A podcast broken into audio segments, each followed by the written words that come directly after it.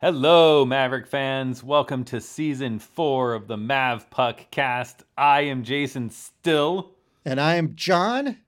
And I had an exhausting summer, so I'm kind of looking forward to some hockey this fall. Are we are we ready to go, huh? I think we're ready to go. Although it's an interesting schedule the way that it it it kind of uh, came out this season. I was uh, I was kind of surprised by the uh, by I guess the balance between home and road games throughout the season. It was uh, it was a very interesting schedule. So we'll be talking about that today. I don't know that it can trump what uh, we had last year, though, right?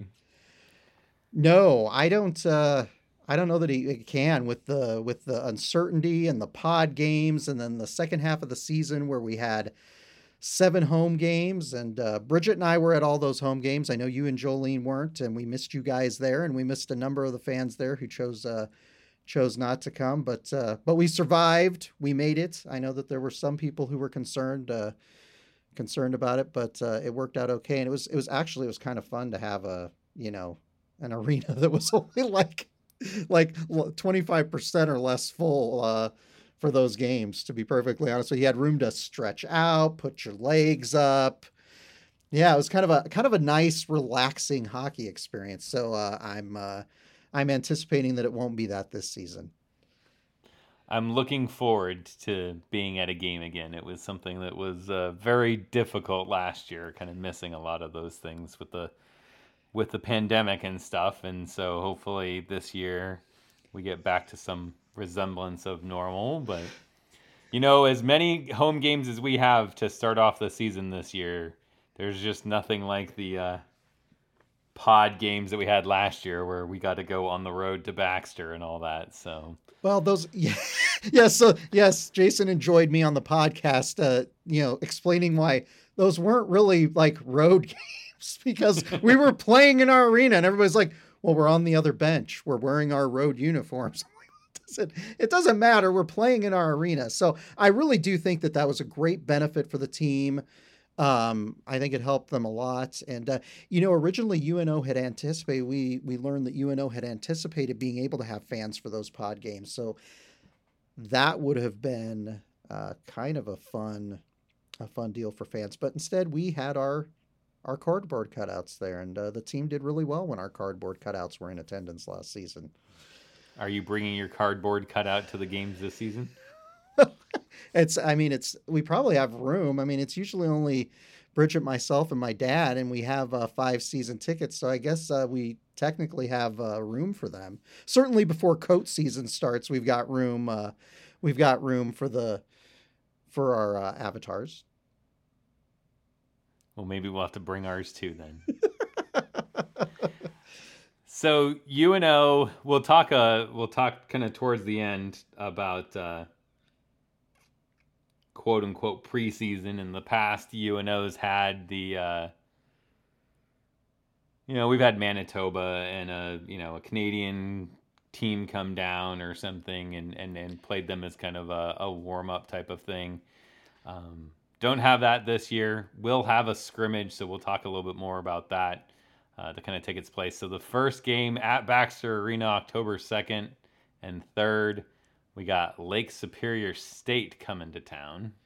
Yeah, and in uh, in UNO's schedule reveal on uh, the uh, Omaha Hockey account on Twitter, they actually let fans announce the home games for the season. And uh, Bridget and I got to do that Lake Lake State series uh, as our as the one we revealed. So, yeah, that'll be really that'll be a great series. Um, you know, they were an NCAA tournament team last season, and I know that that sounded ridiculous to me. So, oh, that'll be a great series. That's a totally non-committal comment whatsoever there, Jason. But uh, it'll be kind of cool to uh, start the season off with one of our old CCHA foes. We haven't played Lake State in a, a while and uh, I love playing those teams from the uh, Upper Peninsula in Michigan. So uh, it'll be weird starting it off, like you said, without an exhibition. The last time we did that was the 2015 16 season when Baxter Arena opened.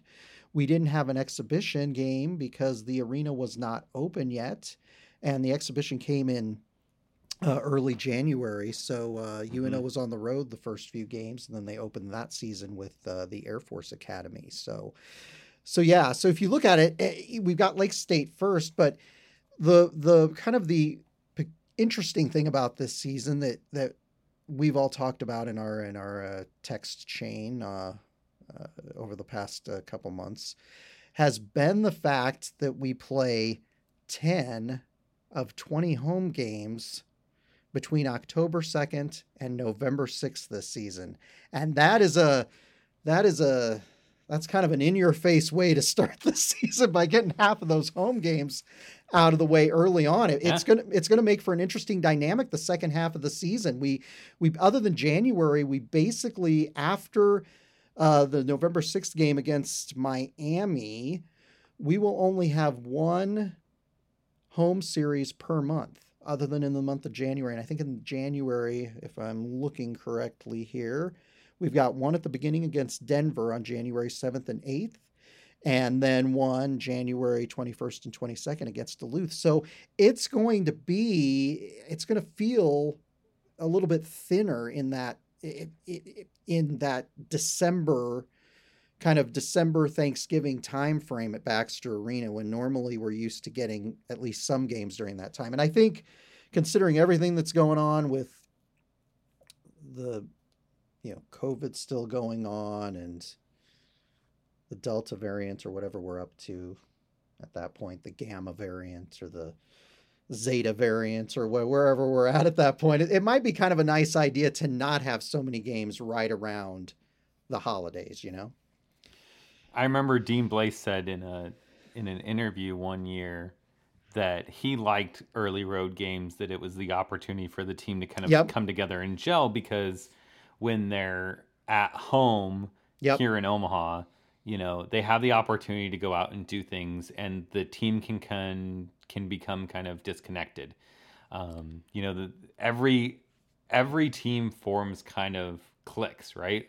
Like some guys just gel well hang yep. out a lot right? You know maybe they're roommates or something like that you know and when you go on the road usually the team dictates who you're who you're bunking with in a hotel. They dictate yep you know where you're going when you're going and all that like everything becomes very structured.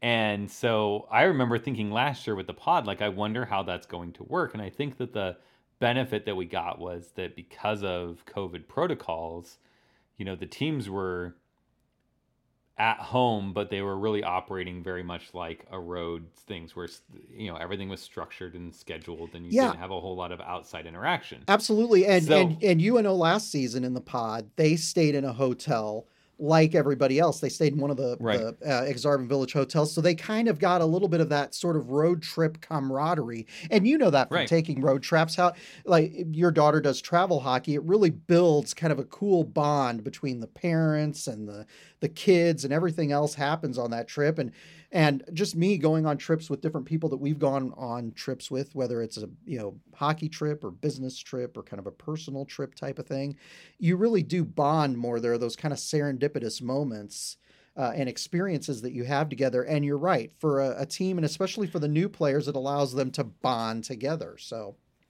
yeah like fire alarms going off in the uh, in the airport and well i will say that that trip to the inbound conference in 2019 uh, you, uh, you, uh, Jolene, Bridget, and I, we uh, we definitely bonded on that trip. You get to know people yeah. a little bit better. So it, you're that that comment from Blais is absolutely right. And some of our best seasons that we had under Dean Blais, we had a lot of early road games, and a lot of them were tough road games. So so I see what you're saying. Obviously, the pod kind of benefited UNO getting to play at home, and it's almost like they kind of have a pod again this year by getting to play all those games at home. But I, it kind of would be interesting if they had a, a big road swing. And I will tell you, uh, you know, once November hits, you know, they play, you know, at St. Cloud State November 12th and 13th, at Alaska Fairbanks November 19th and 20th. Then they've got a homestand December 3rd and 4th against Colorado College. Then they're at Western December 10th and 11th, and at St. Lawrence December 31st and January 1st for their New Year's season. So, uh, for their New Year's, not New Year's season, New Year's series. So, that'll be kind of an in- interesting thing too. They start off at home and then they head out on the road kind of during the holiday season. And again, but I don't know. I don't know what that'll mean for them. Like you said, sometimes it's better if they start those games in October on the road. It helps them see where they're at. They kind of bond. They have some road success, and then they can come back home, and kind of everything's put together at that point. So it'll be really interesting. Yeah, uh, you know the coaches will be when you're home. You you have more distractions. You have family obligations. You know, pick up kids from school and whatnot, and you know I know Gabinet's kids play, son plays hockey and stuff. So there's there's that commitment. You know, like even if he's not having to do things, like you still have that in the back of your mind. You know, whereas like if you're if you're at Alaska Fairbanks, there ain't a whole lot of help you're going to be. Right. know, so you exactly. can kind of knuckle down and focus on some of this stuff. So I think just from a coaching standpoint, from a player standpoint, um, you know, we'll see kind of how they gel and, and and what happens with them. There's a lot of things that I think work out in their favor with the schedule this year. Yep. You know, you have the trip to Alaska Fairbanks, right? right. But the nice thing is, is that when you get back from that, you don't have a next weekend series, so you get a nice break before Yep. you have to get Cara College at home. So, a, I get a break from a long trip Yep. to to there, and B, I get I don't have to go on the road again. My next series is home, so I get to come home, you know, get my stuff together, get situated, get back to work. Cara College comes in. It's not like you've got North Dakota right Right, there, you know, exactly right, yeah. you. Like this is a team that that you know you have a realistic chance of beating and that that you know from a competitiveness level like you're not going to stress nearly as much about. So i kind of like that that that's the way that shook out. Um you know the new year's series is is a nice break to go up to canton and uh play st lawrence. You're you know it's a new team. To my knowledge we've never played st lawrence in any aspect right?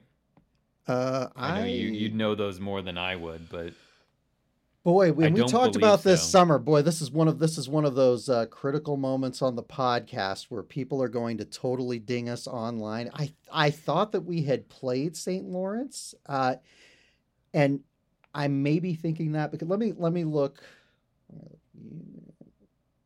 You just keep talking, Jason. I'm I'm gonna. you you look it up, but I will say personally, you can berate me if it's wrong. I was the one that I think, eh, but like I said, like I just don't, you know, didn't grow up here, so Jason has an, likely that Jason has It's an okay. excuse. Everybody, Jason grew up in Colorado. We I was a DU fan, yeah. Um, sorry, but yeah, I'm uh, okay. So I'm. Whoa. you got it. I'm looking it up. They've got it. They've got this nice and organized on the UNO website. It's in alphabetical order. Yes. So UNO did play St. Lawrence University. When It was a two to two tie. one game? January second, twenty ten. I'm uh, I'm going to say that that was uh, likely a. It was either a holiday tournament or maybe they did a road swing back east. I honestly can't remember. But since we're Hmm. here, Jason, I'm just gonna go. I'm just gonna go to the schedule. Poor J- Jason's like, I don't worry, Jason. I remembered. I rem- I thought I remembered playing them. I can tell you we haven't ever played Brown in the Ivy League, so there's there's you know a There road. was a there was something on the Mavpuck about like on the forum about who we've played and who we haven't played, and I wanted to say like on the names that people were throwing out, like I remember there being a lot of that Ivy League league. The you know yeah, the ECAC I know we played Harvard, but like Brown and Colgate and those. Okay, so yes, so this was, believe it or not, January 1st and January 2nd, we played in the Denver Cup. Uh-huh. The old Denver Cup, seriously. You may, and honestly, you might have been there Okay. for that Denver Cup. That there's a good chance I was. Okay, so Jason may have been there. I don't know if he attended the uh, UNO St. Lawrence game, but UNO lost probably Friday.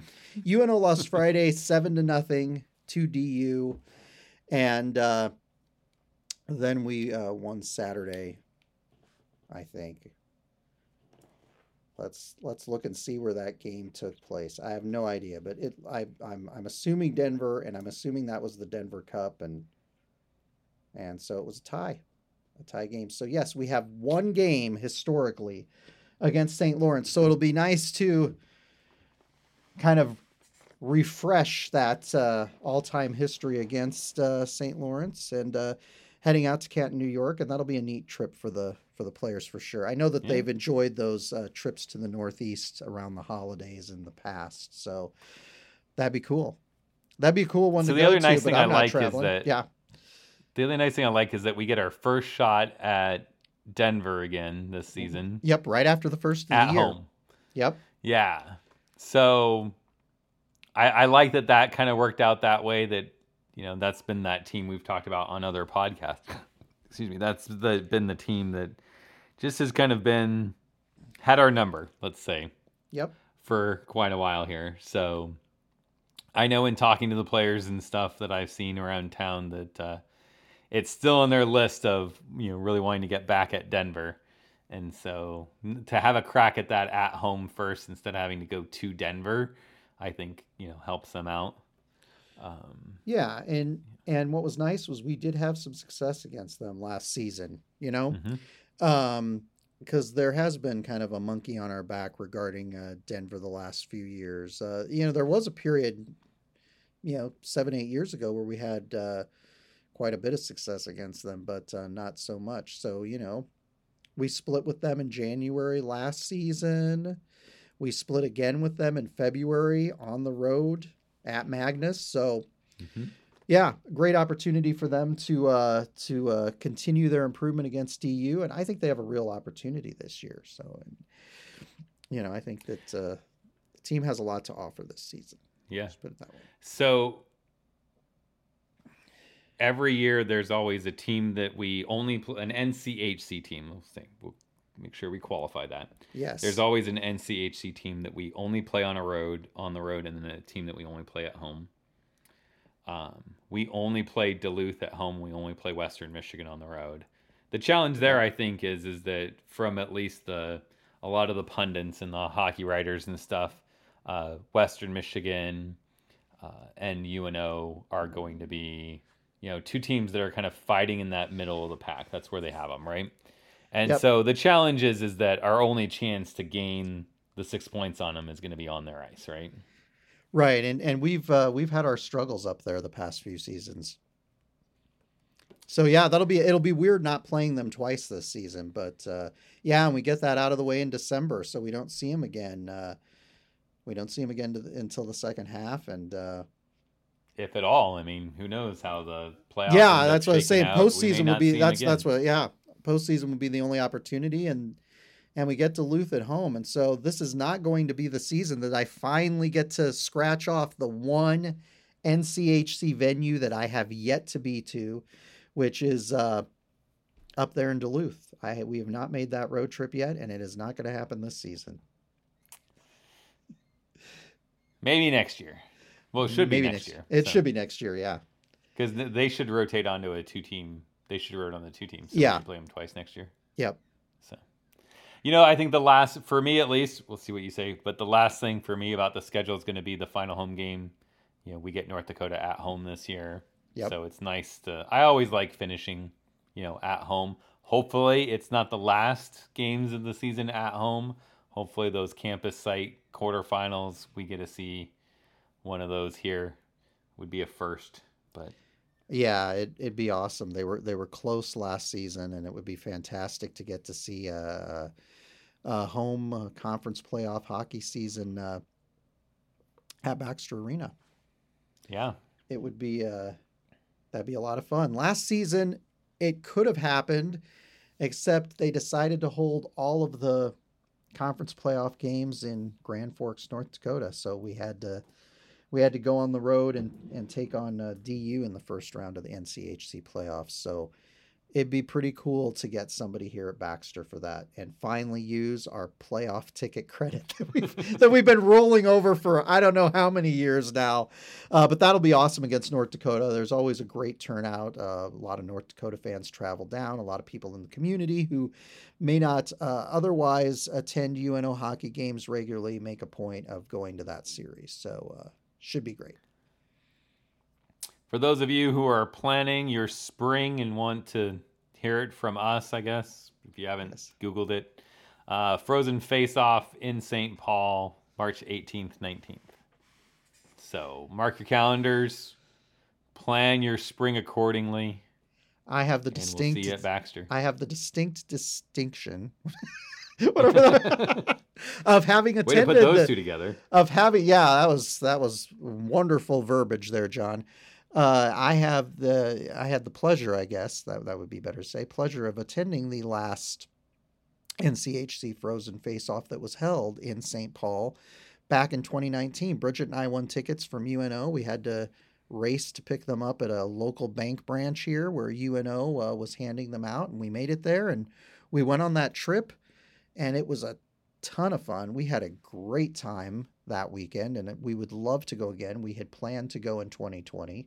That obviously went to hell. It didn't happen last year, so that'd be a that'd be a, a cool event to go to. Regardless of whether UNO gets there, it's a it's a neat deal. So we'll see how they do because if UNO's look at NCAA uh, tournament ready at that point, and they didn't make it to the NCHC Frozen Face Off, we might wait for a trip to the regionals. So we'll just have to see uh, what happens. But it'd be cool if UNO made it there, and uh, we would go and depending on what's going on with you guys and the girls with their youth hockey, you guys might consider going. And I know a lot of fans would enjoy that. So, yeah, it's a great event if you get a chance to go. So, for all these home games, particularly since so many of them occur right here at the beginning of the season, I think we need to talk about the changes and kind of what's happening at Baxter so that uh, those of you who are listening that are planning to attend a game uh, know what you're getting yourselves into. Uh, let's start with what we kind of don't know that we know that we don't know that we might know that I don't know. it's very confusing. Right. Uh, I think we should start with how you get in. Okay. So the ticketing system, we have heard nothing about season tickets going out or you know some sort of pickup event like they've done in the past. Um, so there's just there's just no information that that the university's right. putting out that the team's putting out on that what we do know is is that you can log in if you're a season ticket holder you can log into your account and you can use the mobile tickets and download those now a couple years ago they had gone kind of mobile only or di- i guess digital ticket only um, and then it seemed like they were going back to paper tickets. Right, right, right. So the 2019-20 season, they had the uh, that was the last season that they had the uh, tickets that were the credit cards that had the QR code on the back. So right. each seat was a credit card, like a credit card, and that was your season ticket into the game. And there was also a lanyard pass too that if you chose to wear it as a lanyard, you could use that to get in. And or if you wanted to, like Jason just uh, just mentioned, and we had a podcast on how Jason was able to use one ticket the entire season because the QR code was basically the same. But you could also uh, you could also use them mobily. And uh, Jason and I are, are Apple aficionados, and, and they don't sponsor this podcast, but it would be awesome if they did. And so uh, we call know us, that you Tim Cook. Call us. We yeah, we know that you can put those tickets in wallet on your uh, iOS device, which is very very handy. And uh, I can't remember. It's guys, it's been a while since we had talked about this. Um, I can't remember if you said that uh, the ticket would show up in wallet on your Apple Watch too, so you could just show them the barcode on that and they could scan it. At the beginning of the season, it didn't, but towards the end, it would. It did. It okay. would pull up from the very beginning. It did use the geolocation, which was kind of nice. So once you got to the rink, great, um, it'd pull up on my phone. So I just had to walk in with it, which was in, which was really cool because yeah. it's right there for you. In addition, at that time, you could also print out your ticket on eight and a half by 11 paper if you actually own a printer. So there was that. Now, for this season, as Jason just alluded to, we think it's all digital since last season during COVID. Um, and they didn't really do season tickets last year just to give people a refresher and for people who don't know. They didn't do the season tickets but if you were a season ticket holder you kind of got first right of refusal to buy tickets to uh, the second half home games. There were seven of them. And uh, we ended up getting uh, a pair of tickets for each of the seven home games. And you could either print them out or transfer the digital ones to your wallet uh, on your iphone or whatever Android uses. I I don't know what the what the Android equivalent of that is. Uh, Jason, do you know? I don't remember what. I, I don't know. We right don't. We, Jason and I don't care about Android, so we just know how to do it. I just can't keep up with it because every phone's different. So I'm like, and, yeah, whatever candy you're dealing with on Android, it and, probably works on whatever candy right. cane or whatever it is. Exactly. Yeah, candy cane or you know hot fudge sundae or whichever cream, version. I don't know, sprinkles, whatever. Yeah, and your Android device may or may not actually be getting updated to the latest version of uh, Android. It's it's hard to say. So anyway, enough tech talk there.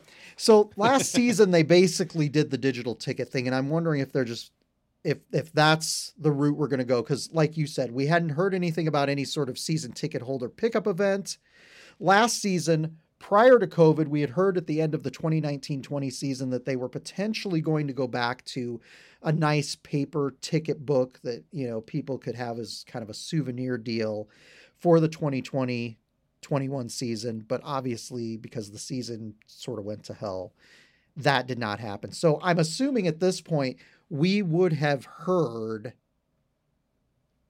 if they were doing some sort of season ticket event, which I'm assuming they're not going to do a season ticket event because of COVID and everything else. They just might not want to take that risk. Uh, I mean, certainly if they yeah, did I mean, it, my the assumption team would is they wouldn't there. want to risk it. Yeah. I just wish they would like. For me, it's like I I'll figure it out. I'm fine. You know, yeah. I I like the the digital stuff. I like you know.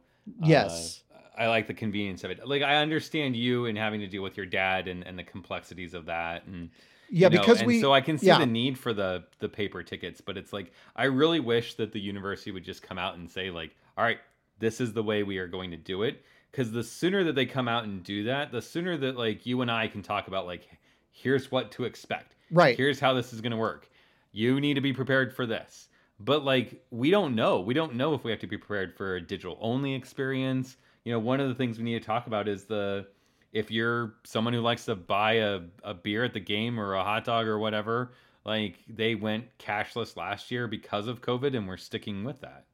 Yeah. So if you plan on just pulling out your wallet and handing them a five dollar bill for something, you can't buy anything for five bucks.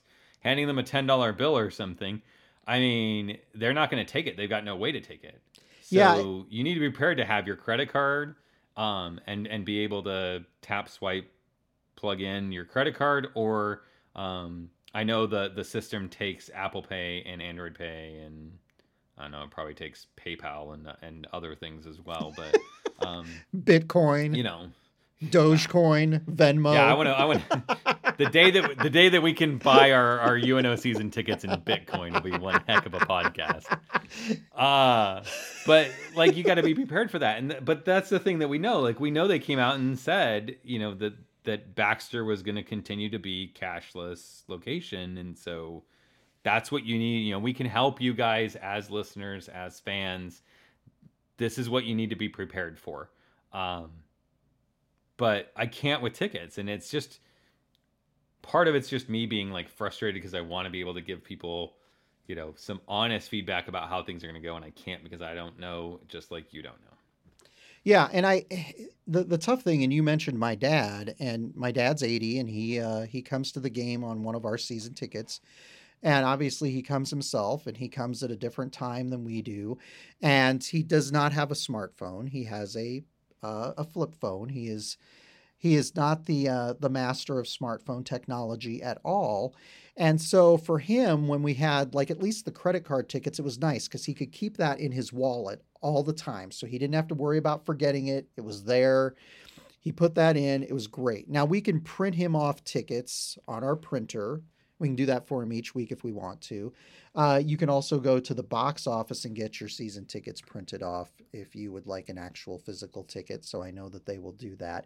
But it it it does create an interesting thing. And yes, I know that we're all used to using smartphones. You and I did a podcast about this when the NCHC Frozen Face Off in 2020, the one that was canceled, was going to go paperless.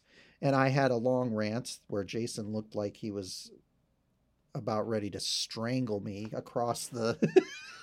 we really have to do these podcasts on video.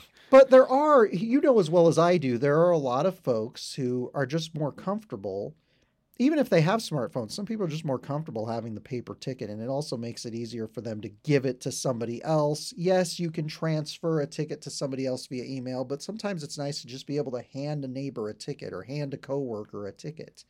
Um, and and on the concession point, I would just say I, I'm the type of person I use cash at concessions um, all the time. I am not a credit card guy.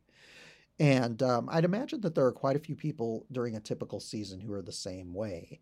Um, we all understand why they, they don't want you know handling money and all of that, but uh, it definitely creates a different dynamic for people coming to a game, uh, having to deal with some of that stuff. So the last thing to talk about about policies at Baxter and what to expect going to a home game is what I'm sure you know half the people in the podcast will be upset about, and the other half of you will be thrilled that they're doing it this way. I really don't care which side you're on, so please stop with all the chatter about it. The fact is, you will have to wear a mask while you're at Baxter 100% of the time. They will turn you away if you show up without one and they don't have them. They will have some on hand. I saw them say that. But it's limited supply, so if you show up and they don't have any masks for you, you're going to have to leave and go get one somewhere else and come back right. or something. So um, be prepared. I did see something that it's all that this policy is in place for the first half of the season. That I, I assume then that they're going to use that time to kind of make a decision as to what they're going to do and reevaluate the season. Yeah. But at this point in time, we have to assume, at least for the first half of the season, that uh, it's going to be a requirement. Yeah, I would say so. And having attended last season, obviously masks were a requirement then. You know, the, the policy was you had to wear your mask unless you were drinking or eating food. So obviously there were people who would nurse one of those gigantic beers that they sell at Baxter Arena for two and a half hours. that would that would be that would you know there there was a there was a it, it let's just put it let's just put it this way. Enforcement was not particularly tight and there were only 1500 people in the building. So i would imagine with more people enforcement's not going to be tight but it is a requirement. I think that that's a good idea. I know that uh, you know we still wear a mask to go places. I know we're very much in the minority and uh, i know some people don't agree with that and so i don't i don't really want to get into a debate but I actually feel better that they have the policy in place. so I don't have a bunch of people, why the hell are you wearing a mask, dude? hey, I guess I guess we you look at the bright side. If you're not happy about the masks, at least they don't have a vaccine requirement yet. Right? Which, you know, we talk about it with the we in the podcast back when when we talked about the mobile tickets, we talked about that because um, that was at the same time that the NHL went to digital tickets. Yep um, and and went away from paper tickets. And I still deal with that with the Avalanche games we go back to and stuff. To is that and and the tickets that I have, you know, I'm just now getting through this season and sending tickets to people that have bought my season tickets, and so it's like I have to get to this like, all right, transfer tickets, send it to email. You know, right. the system works pretty well, but it is something just to to be aware of and be prepared for. Yeah, Exactly right. I, I, you know, I think most people can adapt just fine. And again, the people who want tickets can go to the box office and get them. But, uh, but yeah, so those are those are some of the new things that are that are in place. You know, I kind of miss the I kind of miss the the good old days when you know clear plastic bags were the were the thing that was really annoying about going going to events and going into Baxter Arena around here.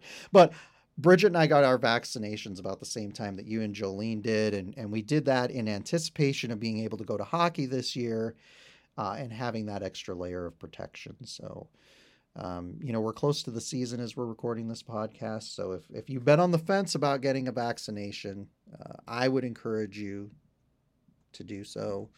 Just you know, because you're going to be in a big crowd, you're going to be cheering, having a good time, and just it's one less thing to worry about, right?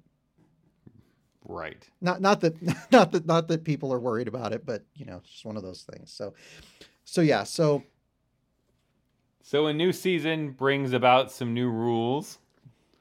I Oh, boy. don't understand why go. they feel like they have to tinker with everything all the time, but so be it, whatever.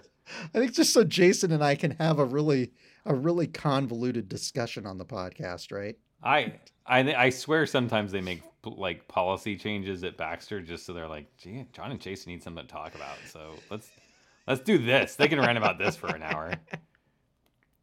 Uh so really, you know, a lot of the changes to the rule book this year at the NCAA level at least are are essentially solidifying things that this is the way it worked anyway, so we're just to like make it work this way. Like I think of the one that comes to mind, you know, right off the top of my head is the post game handshake. They removed the requirement um, where coaches and players have to assemble to shake hands after the game. Essentially, they're saying like each league gets to decide what's the best, the safest way um, to do it to show sportsmanship. So it's like, you know what? Fine. Like that's kind of what we did last year, anyways. So you removed it from the rule book just to to make it official, basically. Yeah. I mean, it's, The it's ones that defi- are in- definitely a sign of the times, right, Jason? Um, yeah, I mean, it'll be 20 years from now when we do a podcast and we look back and you know remember when they used to shake hockey hands? because of the Yeah. COVID, right? See, they could have they could have made Ah. it more of a more of a, a a rule like you know you can shake a hand, but then you have to use hand sanitizer, and then you shake it. um, yeah. So that's yeah. That- That's that's that it might be for the best too. I it sometimes it just seems kind of belabored anyway. So yep. I always had that. I always wondered about that. Like, man, it was a heated game.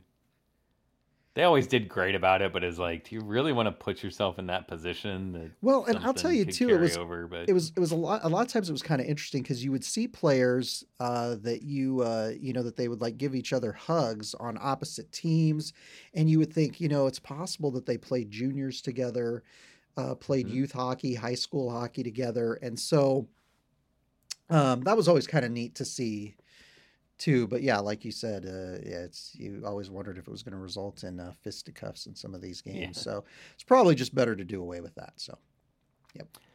couple changes to face-offs. Uh, the attacking team does get to choose the location of the face-off. They've done that before. NHL's done that for uh, a couple seasons now. So having that kind of trickle down to the NHL level, I think, is nice. And then um, the there was, I think we talked about it actually uh, one season about the change to uh, the face-off dots if uh, if a player um, jumped the gun, they get thrown out of the dot. Now Yep. they're not getting thrown out of the face-off dot. They're given a warning if they if anyone on the team does it again. So you can't just like swap out your centers to kind of get around this rule.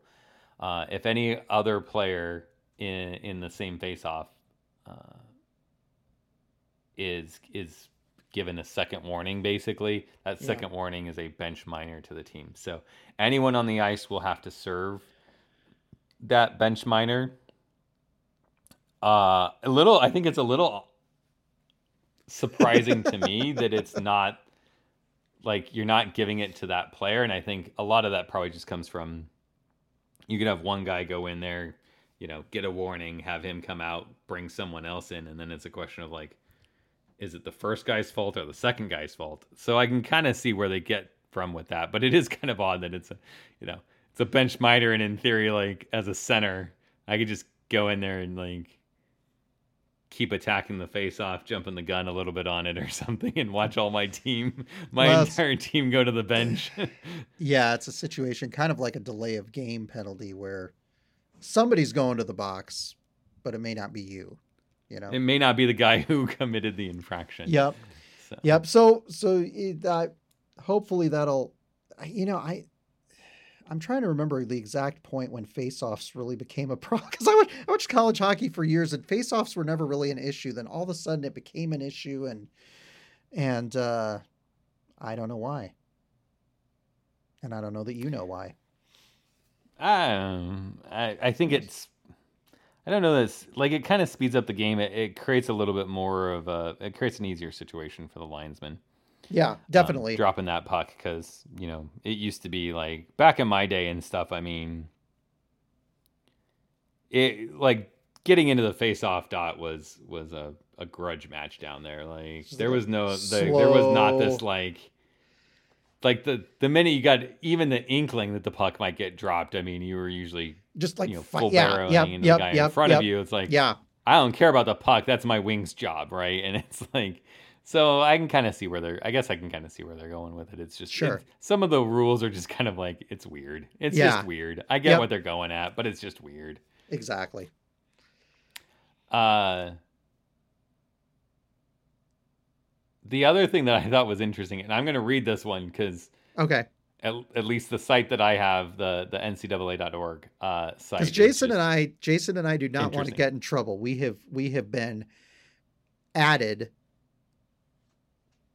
at many times because no, no, you guys didn't explain the rule right, and it's like, well, if they quit coming up with these convoluted rules, I, I wouldn't have to get confused by them. But yes, the the five step process. So all Right. right, here we go. So the spinorama type move where the player completes a 360 degree turn as the player approaches the goal shall not be permitted.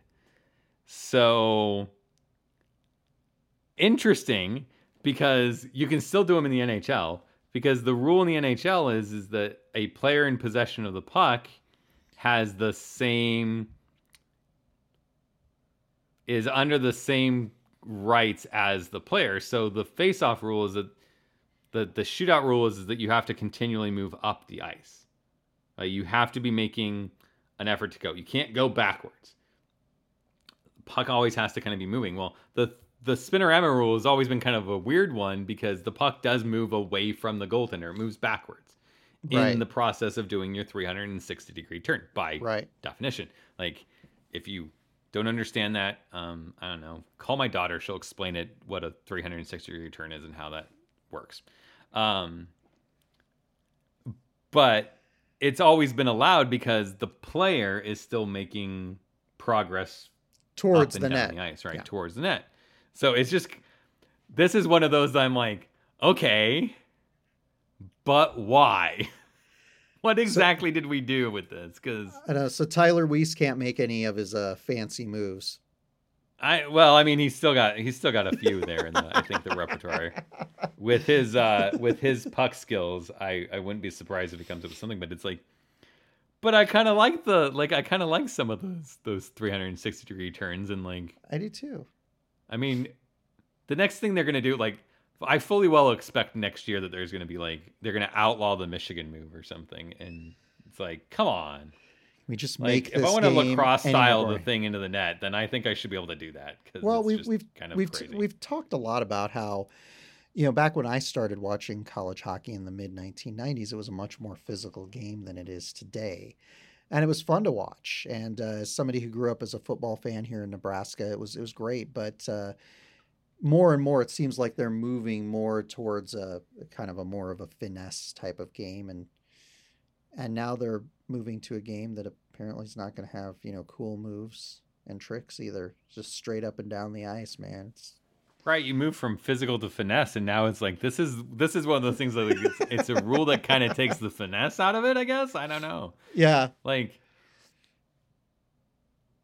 I don't get it, no, I don't but know. whatever. Right. It is, It is what it is. I, I'm, Yeah. I'm, I'm trying to think of like I'm literally in my head trying to think of when's the last time I've actually seen someone try to do this, not in like an NHL skills competition. Youth But- hockey. I know, right? Like, uh, Yep. who cares then? Um, I'm just trying to think of like college or NA, even NHL. Like when the last time someone even tried to do this. So, all right, whatever. I don't know. I'm sure somebody will let us know. So, John, talk to us a little bit about uh, our new athletic director and well, that, kind of the history was... around that because I am hands off on this one. Yeah. Okay. So, so Jason, he's already. For those of you who aren't watching, Jason has already. I'm watching him on Facetime here. He's already sat back in his chair. But uh, Trev Alberts leaving UNO uh, this off season was a was a big uh, a big change for the UNO athletic department. Certainly, uh, since he arrived at UNO in 2009, uh, a lot of changes have occurred. Uh, certainly, the hiring of Dean Blais that year was a big one. Uh, the announcement of the move to the WCHA was a was a was a a, a, big move in that early year, and obviously that helped set up UNO for the eventual realignment that resulted in the NCHC. And, uh, you know, the building of Baxter Arena, the building of the new baseball complex uh, across the creek from Baxter Arena, all of those were big moves that at the time he was hired uh, didn't seem like they were going to happen. And uh, for those who don't know, back in uh, 2006 2007 in that time frame there was a lot of turmoil within the athletic department um, uh, booster club money blue line club money uh, the the chancellor uh, at that time was kind of using it uh, as her own personal slush fund. That came out in the news. Henry cordes did a uh, either an article or a series of articles. It's it's been 12 years. I can't remember on that. And uh, a lot changed in the athletic department. Uh, Bob Danenhauer, who had been the athletic director at the time, uh, I can't remember if he had already left UNO or was about to leave UNO, but he left UNO uh, during those years, and so there was uh, there was a push uh, to bring in a new athletic director. And at that time, Mike Kemp, who was the hockey coach at UNO, had put kind of his uh, his name in the hat to be athletic director, and he was one of the finalists. And I remember he was actually interviewed uh, during the intermission, it was pre-recorded interview during a, a, a game at Michigan State uh, that UNO was playing that season, where he said he was uh, going to uh, put his name in the hat for the athletic director job and uh, he would be inclined to give up head coaching duties at that point. So there were a lot of people who thought Mike Kemp would end up being the athletic director that year. Ultimately, they ended up going with uh, another gentleman, a guy by the name of uh, David Miller. And um, so for the next couple years, uh, it was, uh, or excuse me, I think uh, David Herbster was at that. Yeah, David Herbster was at that point in time. So, um, no, I'm sorry. David Herbster was part of the turmoil in 2007. So, yes, Danenhauer was gone. David Herbster had been athletic director. He then had to leave. Mike Kemp put his hat in the ring. Ultimately, a guy named David Miller, another guy named David, was hired. He was there for two years. He left and took the job at Upper Iowa University. And UNO was looking to kind of shake things up. So they hired Trev Alberts as athletic director. And it was a it was a bold move. A guy who had been a, a star linebacker uh, at the University of Nebraska. He had been a sportscaster on uh, on national television, coming to be the athletic director. No previous administrative experience, but he really grew into the job, and now he's uh, in charge of uh, Husker athletics down at Lincoln. So Mike Kemp, the the man the man who had put his hat in the ring low those many years ago is now interim athletic director, and it'll be interesting to see if he gets the gig. Uh, certainly, it creates an, uh, an interesting situation for I. You, we, you and I have talked about this. The question is, does a you know a situation where you have a brand new chancellor, does she decide to bring in a, a fresh athletic director to give a fresh perspective, or they do they go with the tried and true and Mike Kemp here? Uh, since UNO really isn't on a trajectory where they're shaking things up and doing a lot of new things, they've built uh, most of the facilities they're, they're going to do, the athletic teams participating in the Summit League and the NCHC are doing uh, doing well and they're having success.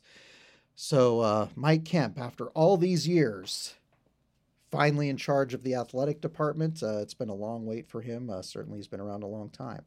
And that is probably more than anybody wanted to know. I'm sure that that's more than Jason wanted to know. But it was a very interesting period back back uh, during those years, a lot of uh, interesting things happened, and and certainly uh, Coach Kemp was there for all of it. So uh, he's the guy in charge right now, and uh, I'll be interested to see if he uh, gets the job permanently. What are your what are your thoughts? Do you think A, do you think that he gets it and B, what do you think that means for the university and the direction that they're going to take? You know, I, I'm kind of of a mindset right now, I'll be perfectly honest with you, where I don't necessarily want them to shake things up or bring somebody new into the athletic department. And part of it was having been around during that 07 time frame where you had, I think, like three athletic directors in four years, plus some interim uh, folks in there. Um, I would rather have it a situation where Mike Kemp, obviously, he's in his late 60s, where he was athletic director for uh, maybe a few years, and maybe uh, either somebody who's currently in administration athletics or they bring somebody in from the outside to kind of uh, uh, get to know the athletic department, get to know the culture at UNO, have them kind of, uh, you know, lower on the uh, organizational chart, have that person come in, be here, kind of learn the ropes, get to know the community, get to know the fans and the boosters, and have a situation like that where it's more of a transition, more of a, a smoother thing as opposed to to bringing in somebody brand new. That's kind of where I'm at. Hmm. And you may have a different opinion. you- I know some people have. Yeah. Well, yeah, I mean, I would say that I, I have a different thought just Okay. because, like, I look at the, I look at the university, I look at athletics and what role it plays at the university, and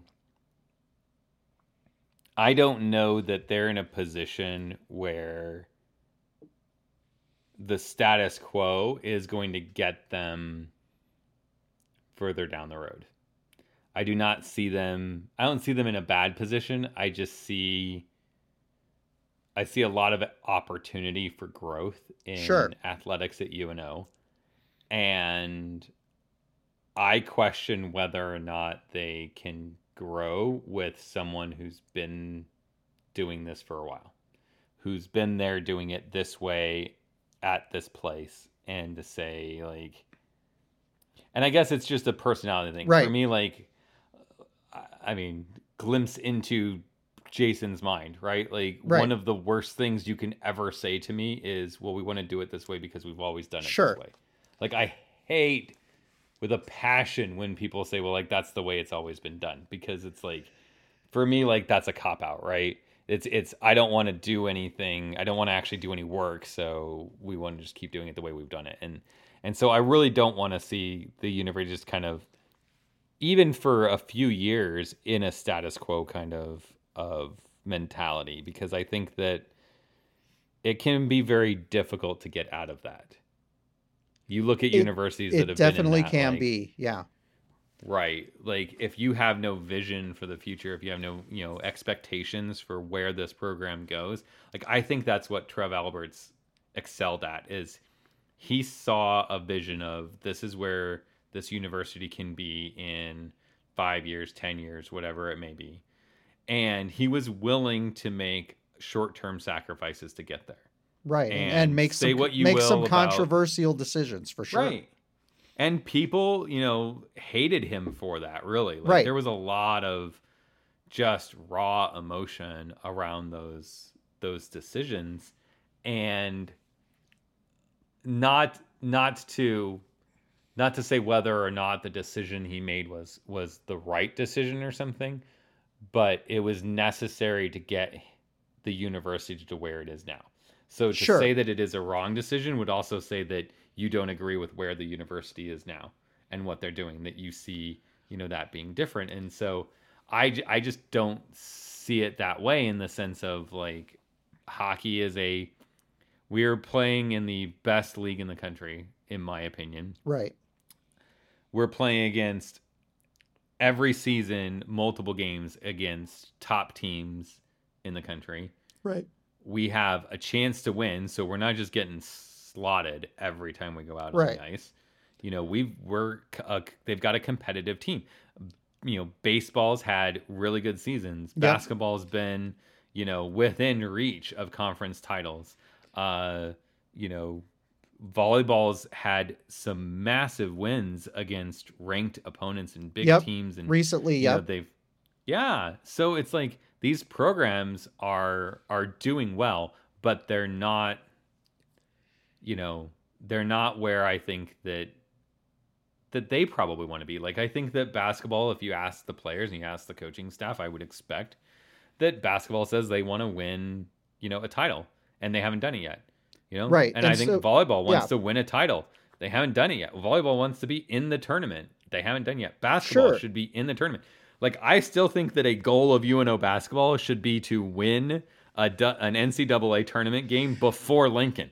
Right, and it's it's very possible that they are are not in the conference to get that done. Obviously, the Summit League is kind of dominated by the the Dakota schools, the North uh, and South Dakota schools, and so to your point, to your point, because obviously I came across as the status quo, and part of that's because I was a student at UNO for five years. Bridget taught a course there after we graduated. We've been involved with the Alumni Association. I was a Blue Line Club board member. And as you say, sometimes, you know, you can have a, a very much a preset kind of culture that's hard to shake up. And and certainly having having been involved with UNO this many years, they definitely kind of have that. So they're they're it can it can be kind of a hard situation when somebody new comes in and shakes that up. But to your point about we look at hockey and we look at the success they've have and they very very successful program, successful sports team in the community, probably the best conference in college hockey, very competitive program. There aren't problems there, but when you look at something like the Summit League, the question is is it the mid-major conference that UNO needs to be in in the future? to start to make things like the NCAA tournament in men's basketball or the NCAA tournament in volleyball or uh, uh, the College World Series for the uh, baseball team uh, and the softball team for that matter. So you do make a good point. Do you need somebody who's going to be forward thinking and have a vision and be willing to go out and raise the kind of funds and the kind of money that they're going to need to move into a conference that uh, that the schools may be better funded, they may uh, offer more scholarships, that type of thing.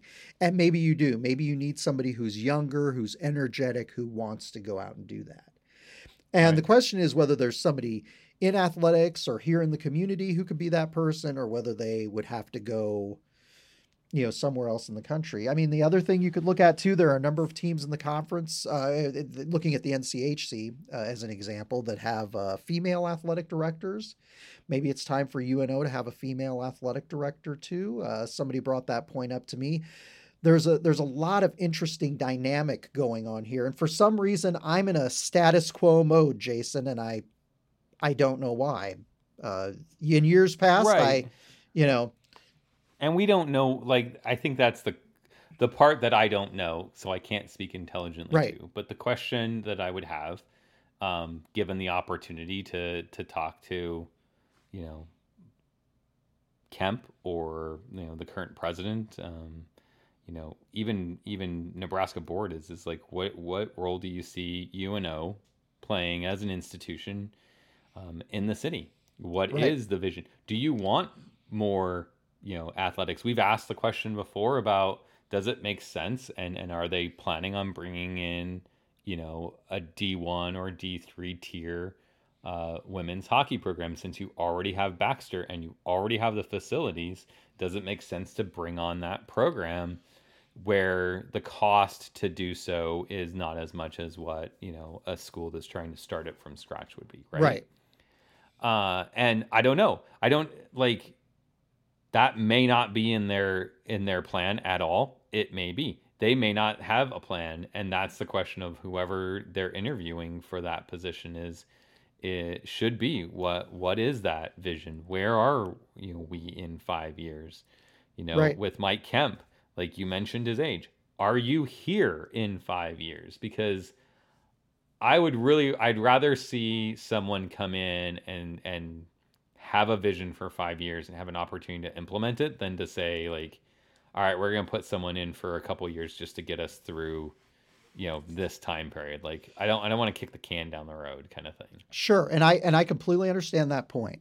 And at UNO, and it was uh, I, I'm glad that you brought up the political situation with the Board of Regents. It because it definitely is. I mean, part of the reason Trev Alberts was hired was because he was somebody who would appeal uh, to these regents who are elected from all over the state of Nebraska.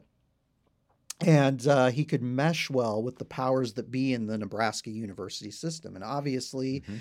you know the the Husker Athletics is kind of like they're the they're the they're the big daddy as far as athletics go in the state. So UNO under Trev Alberts was really able to carve out something nice for themselves uh, rather than just being a Division two athletic department with a Division one hockey program. They were able to move all sports to Division one and build really nice facilities for their athletic teams and and that type of thing and that's because he was really good at playing the political game and uh, he he fit well in kind of the sort of big small town culture that uh, we have in in places like Omaha and Lincoln so I don't know. It would have to. It I. It, it would be intriguing if that happened because I would love to see them achieve more as an athletic department, but it has to be somebody who fits into kind of the political realities that we have uh, here in the state as far as uh, the NU system goes. And it would be interesting to see if, uh,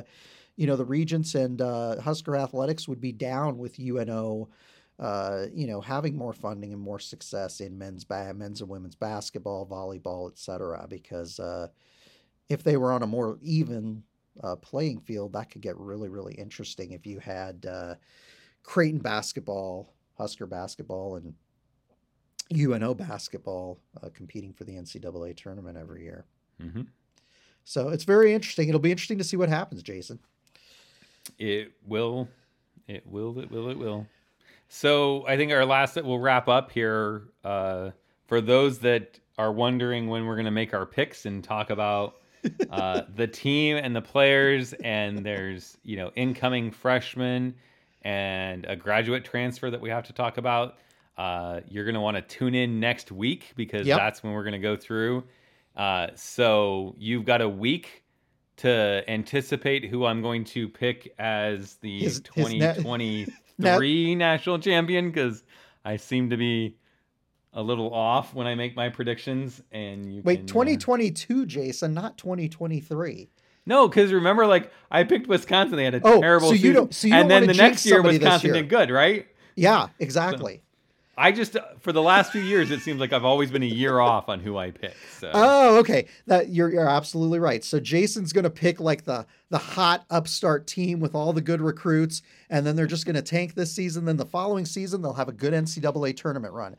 That sounds Right. that sounds uh that sounds great, Jason. I'll be interested to hear that. Uh, uh, you know, so I, I guess I would say until next time. Uh, hopefully, we'll see a bunch of you guys at the uh, inter squad scrimmage on September 26th at Baxter Arena. If you're a UNO season ticket holder, you can go. Uh, you have to reserve uh, reserve uh, your spot on your um, My Mavs account on the OMAVs website, uh, and you can also bring.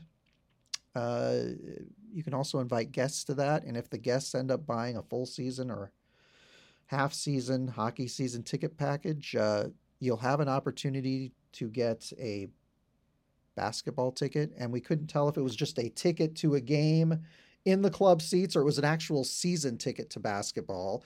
Uh, your wife and my wife and me and you, we read that. So we'll see if we can get a little bit of clarification on that. Uh, so be sure to follow us on Facebook and on Twitter and on mavpuck.com, and we'll have uh, an update on that. Uh, we'll, we'll contact somebody uh, right around the time that this podcast uh, is dropping online uh, to see if we can get some clarification on that. So, till next time when we get to talk about players on the team and what's on the ice. And Jason's crazy predictions go Mavs. go Mavs.